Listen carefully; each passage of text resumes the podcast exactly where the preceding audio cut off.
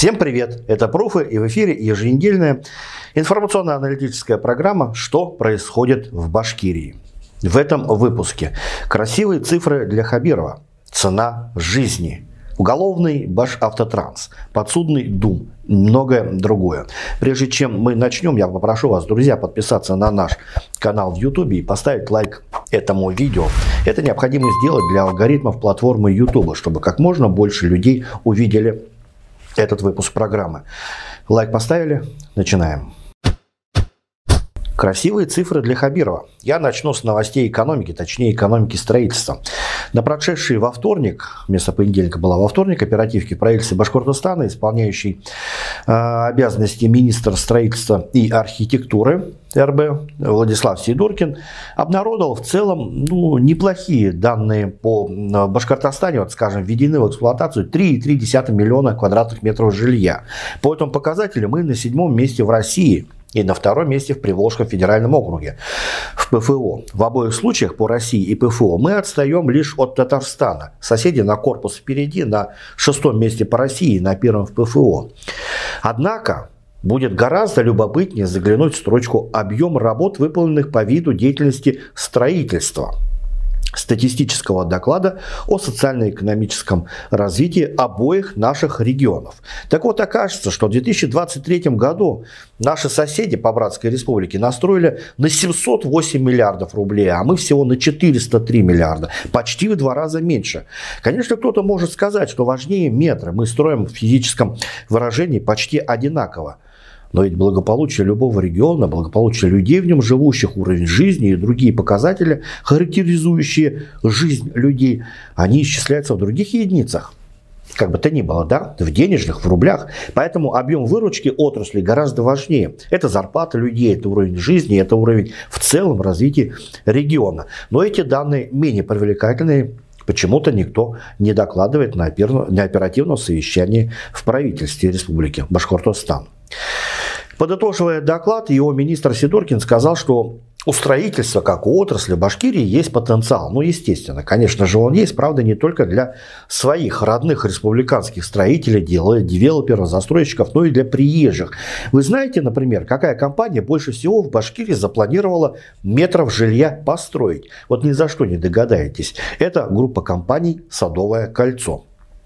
В своеобразном рейтинге Минстроя России в разделе «Башкирия» на первом месте эта компания. А откуда она? Мы помним, конечно же, из славного небольшого городка Красногорск Московской области, администрацией которого до приезда счастливым работает дома в Башкортостан трудился нынешний глава республики Радий Хабиров. Вообще ни на что не намекаю. В этом же рейтинге из 93 застройщиков, работающих в Башкортостане, неплохое 15 из 93 15 место занимает Сибайско-московская группа компаний «Гранель». Вот так и живем. На оперативках озвучиваем красивые цифры, правда не все, и развиваем потенциал для своих. Между тем, премьер-министр правительства Башкирии Андрей Назаров – аффилированный, как известно, с группой компаний, вот с этой вот Гранель, позавчера, 28 февраля, подписал постановление. Оно касается того, что в течение всего 2024 года не нужно будет проводить общественных обсуждений и публичных слушаний по темам застройки территорий площадей в Уфе. Воткнуть высотку посреди детской площадки, песочницы, не вопрос. Вырубить городской лес легко. Ведь мнение жителей Башкортостана никто спрашивать не будет. Азат Бадранов, вице-премьер правительства Башкирии, ныне проходящий службу в зоне проведения специальной военной операции, в ближайшее время может вернуться домой, в Башкирию, в Уфу, и занять новую должность. Источники издания Пруфы.рф прочат ему должность главы администрации главы республики. А что же будет с Максимом Васильевичем Забельным, спросите вы, который занимает эту должность пока что? Он, по информации издания, может в ближайшее время Уфу и Башкирию вовсе покинуть и занять должность заместителя э, губернатора Московской области. Вот такая вот рокировочка, возможно, скоро случится. А вслед за ней прогнозируется исход главврачей из больниц Башкирии, куда их расставил в свое время Максим Васильевич, э, будучи министром здравоохранения республики. Говорят, люди в белых халатах уже прописывают себе должности в Москве и Подмосковье. цена жизни. Государство продолжает издеваться над 85-летним пенсионером из Уфы Фатхулой Исхаковым. В свое время, еще в прошлом веке, он отсидел 13 лет за преступление, которого не совершал. Позднее, когда с него уже в наше время были сняты все обвинения, он был полностью оправдан. Он за свои страдания потребовал у государства компенсацию в размере 450 миллионов рублей. Кто-то может сказать, а не слишком ли это много, почти полмиллиарда рублей, ну за какие-то там 13 лет отсидки. Ну, видимо, этот кто-то не в курсе, что судимость, тем более в те времена, она же подразумевает еще и значительное поражение в гражданских правах, например, Фатхулла Исхак как минимум всю жизнь не мог найти нормальную работу и прочее издевательства приходилось терпеть. Напомню, в 59 году прошлого века он в 22-летнем возрасте был осужден за убийство троих односельчан. Но спустя какое-то время свидетели по этому делу сообщили, что дали ложные показания. И более того, настоящий убийца дал признательные показания. Я сам видел видеозапись. Он уже умер, к слову, от старости давно. А Фатхулла Исхак на протяжении полувека добивался справедливости и продолжает бороться. Дело было пересмотрено только в мае 23 года, когда Верховный суд России отменил обвинительный приговор, а за ним, за Исхаковым, было закреплено право на реабилитацию. В сентябре 23 года тогдашний судья Ленинского районного суда Уфы Ильдар Сайфулин вынес решение в пользу мужчины о выплате компенсации в размере 31 миллиона рублей за незаконное уголовное преследование. Однако в декабре 23 года Верховный суд Башкирии отменил решение Ленинского районного суда Уфы и согласно новому постановлению мужчины, мужчине Минфин России должен выплатить всего лишь 2 миллиона рублей за всю жизнь страданий. При этом судья Ленинского района Уфы, который присудил поначалу компенсацию в 31 миллион, лишился полномочий по неизвестному стечению обстоятельств. Хотя, конечно же, все все прекрасно понимают. Сейчас Исхаков вынужден за поддержкой обратиться к общественности. Я же считаю, вот знаете, вот единственной причиной, по которым 50 с лишним лет Исхакова не оправдывали, а теперь мурыжит с компенсацией, все, от кого зависит этот вопрос, они просто ждут, когда он умрет. От старости, от нервов, не выдержав. И теперь я к нему хочу обратиться. Держись, Фатхула Исхаков. Справедливость восторжествует. Еще одна уголовная история, на этот раз с крупнейшим пассажирским перевозчиком и, на мой взгляд, худшей в мире транспортной компанией Башавтотранс. Худшей, потому что на протяжении уже многих лет она мучает людей. Ну, все меня понимают. Итак, что случилось на этот раз? В Уфе начальник автоколонны предприятия номер один филиала Башавтотранса, подозревается в 11 эпизодах получения взяток и мелкого взяточничества. Согласно материалам уголовного дела, речь идет о периоде с 18 по 23 год, когда за деньги, за взятки он предоставлял водителям автобусов более выгодные условия по времени по маршрутам. Смешно даже звучит, если честно. Кроме того, сотрудник этого транспортного предприятия освобождал водителей от санкций за нарушение. Сумма взяток варьировалась от 3 до 170 тысяч рублей мелочный такой, да. Сейчас с подозреваемым работает следствие, у него дома провели обыски забрали документы и допрашиваются другие сотрудники предприятия. Также его проверяют на причастность к похожим преступлениям. Ранее и другие, потому что начальники автоколон были уличены в аналогичных действиях. Речь идет о трех сотрудниках и правоохранители продолжают скрывать новые факты. Но это, как известно, рыба всегда гниет, начинает гнить с головы. Может быть, спросите вы у руководства Башавтотранса, кто-то спросил за всю эту уголовщину. Например, глава республики Ради Хабиров. Нет же, наоборот. На одном из оперативных совещаний несколько недель назад Ради Фаритович не только не спросил с главы госпредприятия, но и, поздравив Надира Селимзяновича Самиева с днем рождения, он поблагодарил того за хорошую работу. Еще раз, глава Башкирии поблагодарил директора Башавтотранса, Башавтотранса за хорошую работу. Ради Фаритович, ну прокатитесь вы уже хоть раз в автобусе и увидите собственными глазами, что вы натворили вместе с Надиром Салимзяновичем. На YouTube-канале proof.rf на этом, а, на, этой, на этом канале вышла э, видеоверсия интервью с новым адвокатом Фаэля Алсынова, которого Росфинмониторинг причислил к террористам и экстремистам, а Юрием Дюпиным. Видеоинтервью новый адвокат по кирпичикам разложил экспертное заключение и обвинение по делу Алсынова. И также по кирпичику он это обвинение с экспертным заключением разрушил, показав наглядно, что оно ничего не стоит на самом деле. Новый адвокат доходчиво очень понятно объяснил все нюансы этого так называемого отдела. Также на портале proof.rf вышло интервью супругой осужденного общественника Галией Алсыновой. Называется материал мы верили, что все будет хорошо. Мы жили счастливо. Галия Алсынова рассказала, рассказала историю их любви, скитаний по квартирам, жизни в СНТ и еще почему они оба любят природу родного края, любят свою родину. Я уже анонсировал в прошлой программе это интервью и проводил цитаты, но я делаю это еще раз и настаиваю. Эту трогательную историю обязательно надо посмотреть. Она доступна как в текстовой, так и в видеоверсии. Родной братишка Фаэля, Идель Алсынов, рассказал, что старший брат, с которым они вместе росли, он пример для подражания. На следующей неделе у нас выходит интервью с ученым Салаватом Хамидулиным. Говорили о происхождении башкирского народа, его характерных особенностях, говорили много об истории. Очень интересно и познавательно получилось. Не пропустите. Я не устану повторять, что в результате баймарских событий, буквально потрясших всю страну, сегодня преследуются сотни людей, страдают их родственники, страдают их жены, страдают их маленькие дети. По подсчету различных источников, около 64 граждан, среди которых 4 женщины, обвиняется по тяжелой статье 212 Уголовного кодекса РФ участие в массовых беспорядках. Большинство из них задержаны, и им назначена мера пресечения. Части граждан предъявлено обвинение по статье 318 «Применение насилия в отношении представителя власти». Помимо этого, более 100 административных дел по статье КОАП «Участие в несанкционированном собрании, митинге, демонстрации».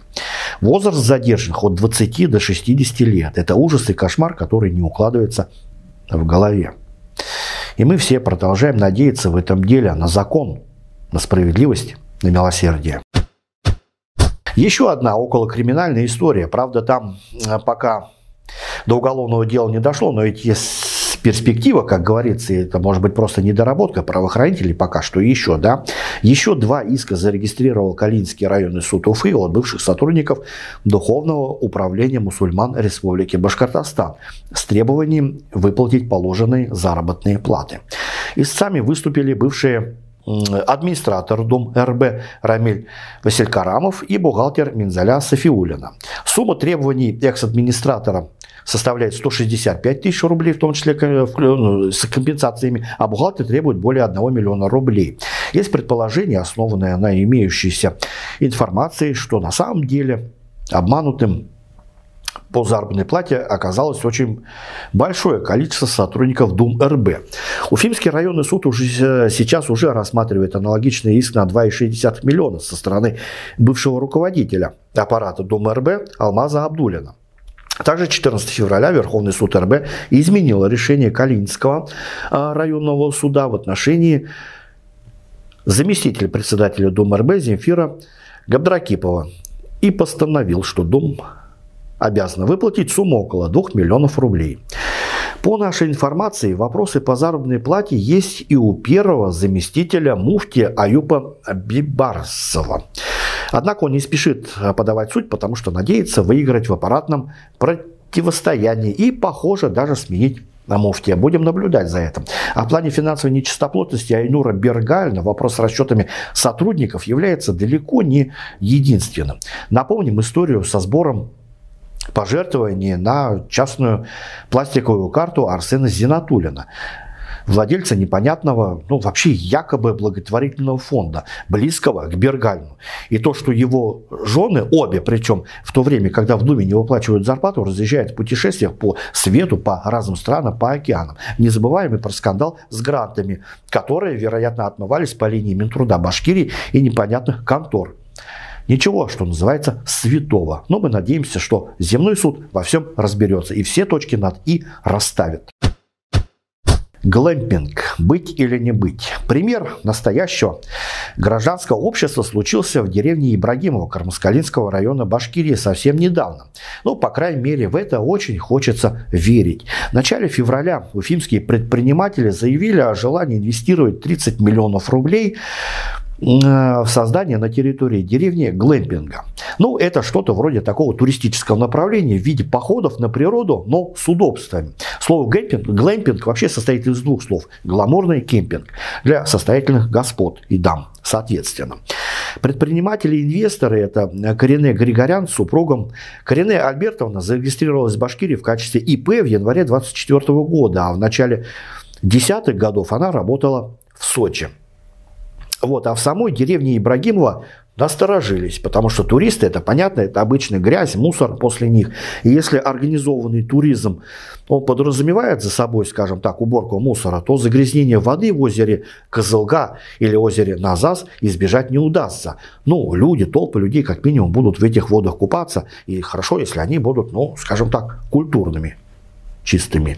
А озера, между прочим, это не только место отдыха для местных жителей, э, место рыбалки, но и место для водопоя по пасущегося скота. Да и вообще, говорят, местные глэмпинги обычно строят поодаль от населенных пунктов, а тут и гости, что называется, понаедут, и скот рядом будет пастись, как тут непорядок. Действительно. И пока что вот идет диалог между предпринимателями и местными жителями по конкретному месту организации глэмпинга и по тому, как предприниматели будут облагораживать деревню, ее территорию и по множеству других организационных и других вопросов. И вот поэтому, что идет диалог, поэтому я и назвал эту ситуацию примером нормального настоящего гражданского общества. Потому что мне хочется в это верить, где есть диалог между людьми, которые ищут компромиссное, устраивающее всех, все стороны решение. Очень хочется, чтобы решение глэмпинга в деревне Ибрагимова Кармаскалинского района было принято именно в результате такого уважительного друг другу диалога. И не грех будет тогда съездить в этот глэмпинг, отдохнуть, пообщаться с местными жителями и убедиться во всем своими собственными глазами. А пока что мне нравится, вот что сказала общественница Эльза Маулимшина по, по, по, по этому поводу. Приведу ее цитату и скажу, что пока здесь добавить нечего. Вспомните, 15-20 лет назад мнением населения никто не интересовался. Местные чиновники распоряжались землями по своему усмотрению. А теперь мы видим, например, что почти вся береговая линия Павловского, ну, в результате всего этого Павловского водохранилища стала, стала чьей-то собственностью. Или берег Кинзера около Абзанского водопада, где так называемая турбаза стоит вплотную к мусульманскому кладбищу. Конечно, местным жителям такое не нравится, отметила Маулимшина. Но люди все-таки поняли, что имеют право на выражение своего мнения, и они начали пользоваться этим правом. А это говорит о становлении гражданского общества. Как бы ни усмехались скептики, уверена, что именно контакт администрации с жителями деревни свел на нет назревающий возможный конфликт. Люди были услышаны. Это хороший пример для республики. Конец цитаты. Кстати, это хороший пример для главы республики Ради Хабирова. Ну, разговаривать с людьми не только нужно, но и можно, потому что настоящий диалог всегда дает положительный результат.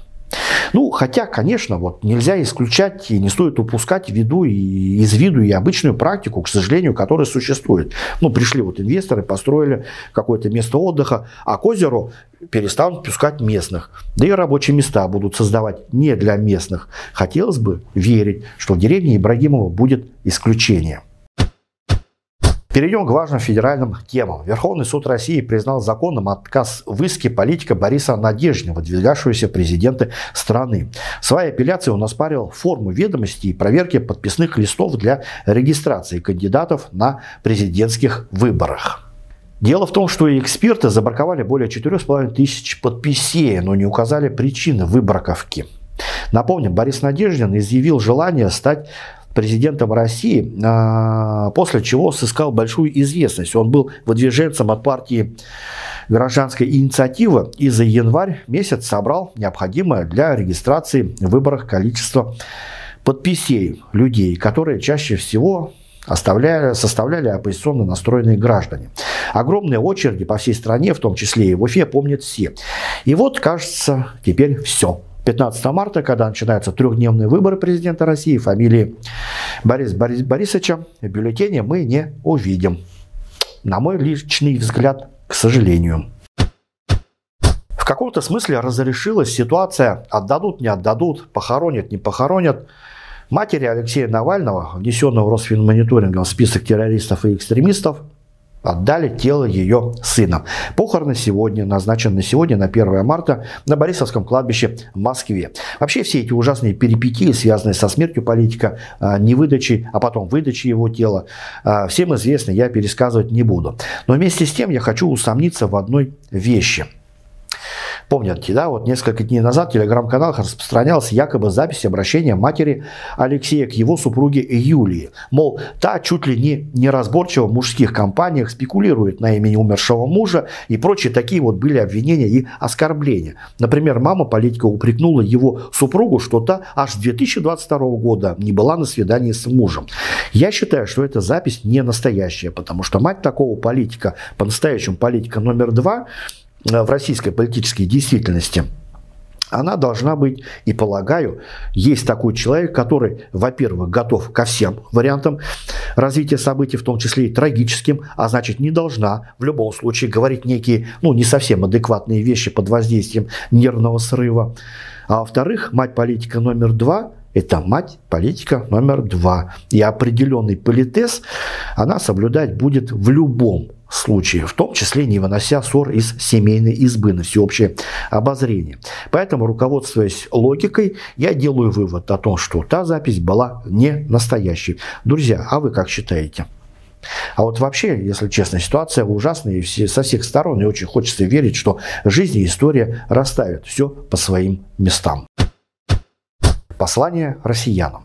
Пока надежда на Надеждина окончательно затухали, а, действующий глава государства, президент Российской Федерации Владимир Владимирович Путин обратился с ежегодным посланием к Федеральному собранию России, вообще ко всем, ко всему народу российскому. Приведем основные тезисы выступления президента. Вот они.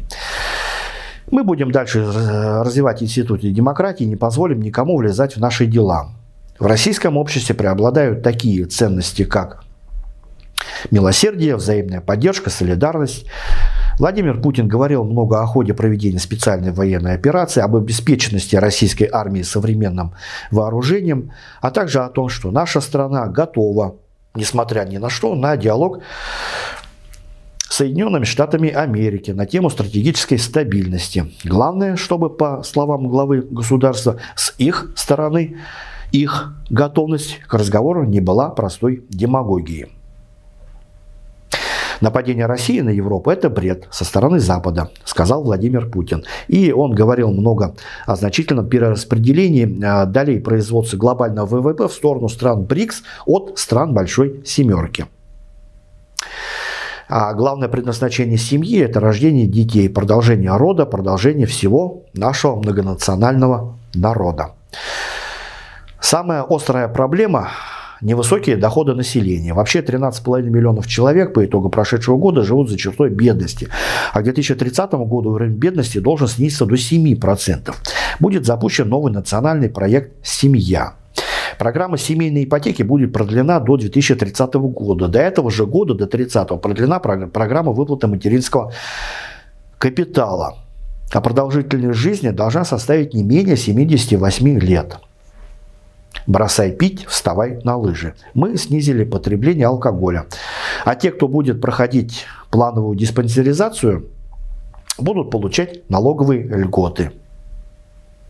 Будет дан старт еще одному национальному проекту «Молодежь России». Один из экзаменов ЕГЭ можно будет пересдать. А по росту экономики мы опередили государства Большой Семерки, и сегодня Россия крупнейшая экономика Европы и пятая экономика мира. Скоро станем четвертыми.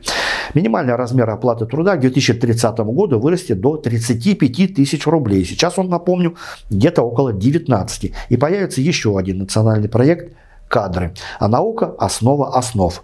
Повышение производительности труда зависит от цифровизации и развития искусственного интеллекта. Экономика данных – так будет называться еще один национальный проект. Кажется, сейчас были розные очередные предвыборные обещания на 6 лет.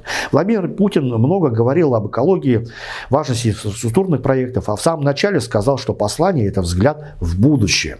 Друзья, давайте будем жить не только сегодняшним днем, но и смотреть немного в будущее. То будущее, которое нам хочется для себя и наших близких. Подпишитесь на наш этот канал в YouTube, поставьте лайк этому видео и обязательно также подпишитесь на наши телеграм-каналы «Однажды Башкирии» и «Пруфы», чтобы всегда быть в курсе происходящего и ничего не пропустить важного и интересного. Скоро увидимся. Пока.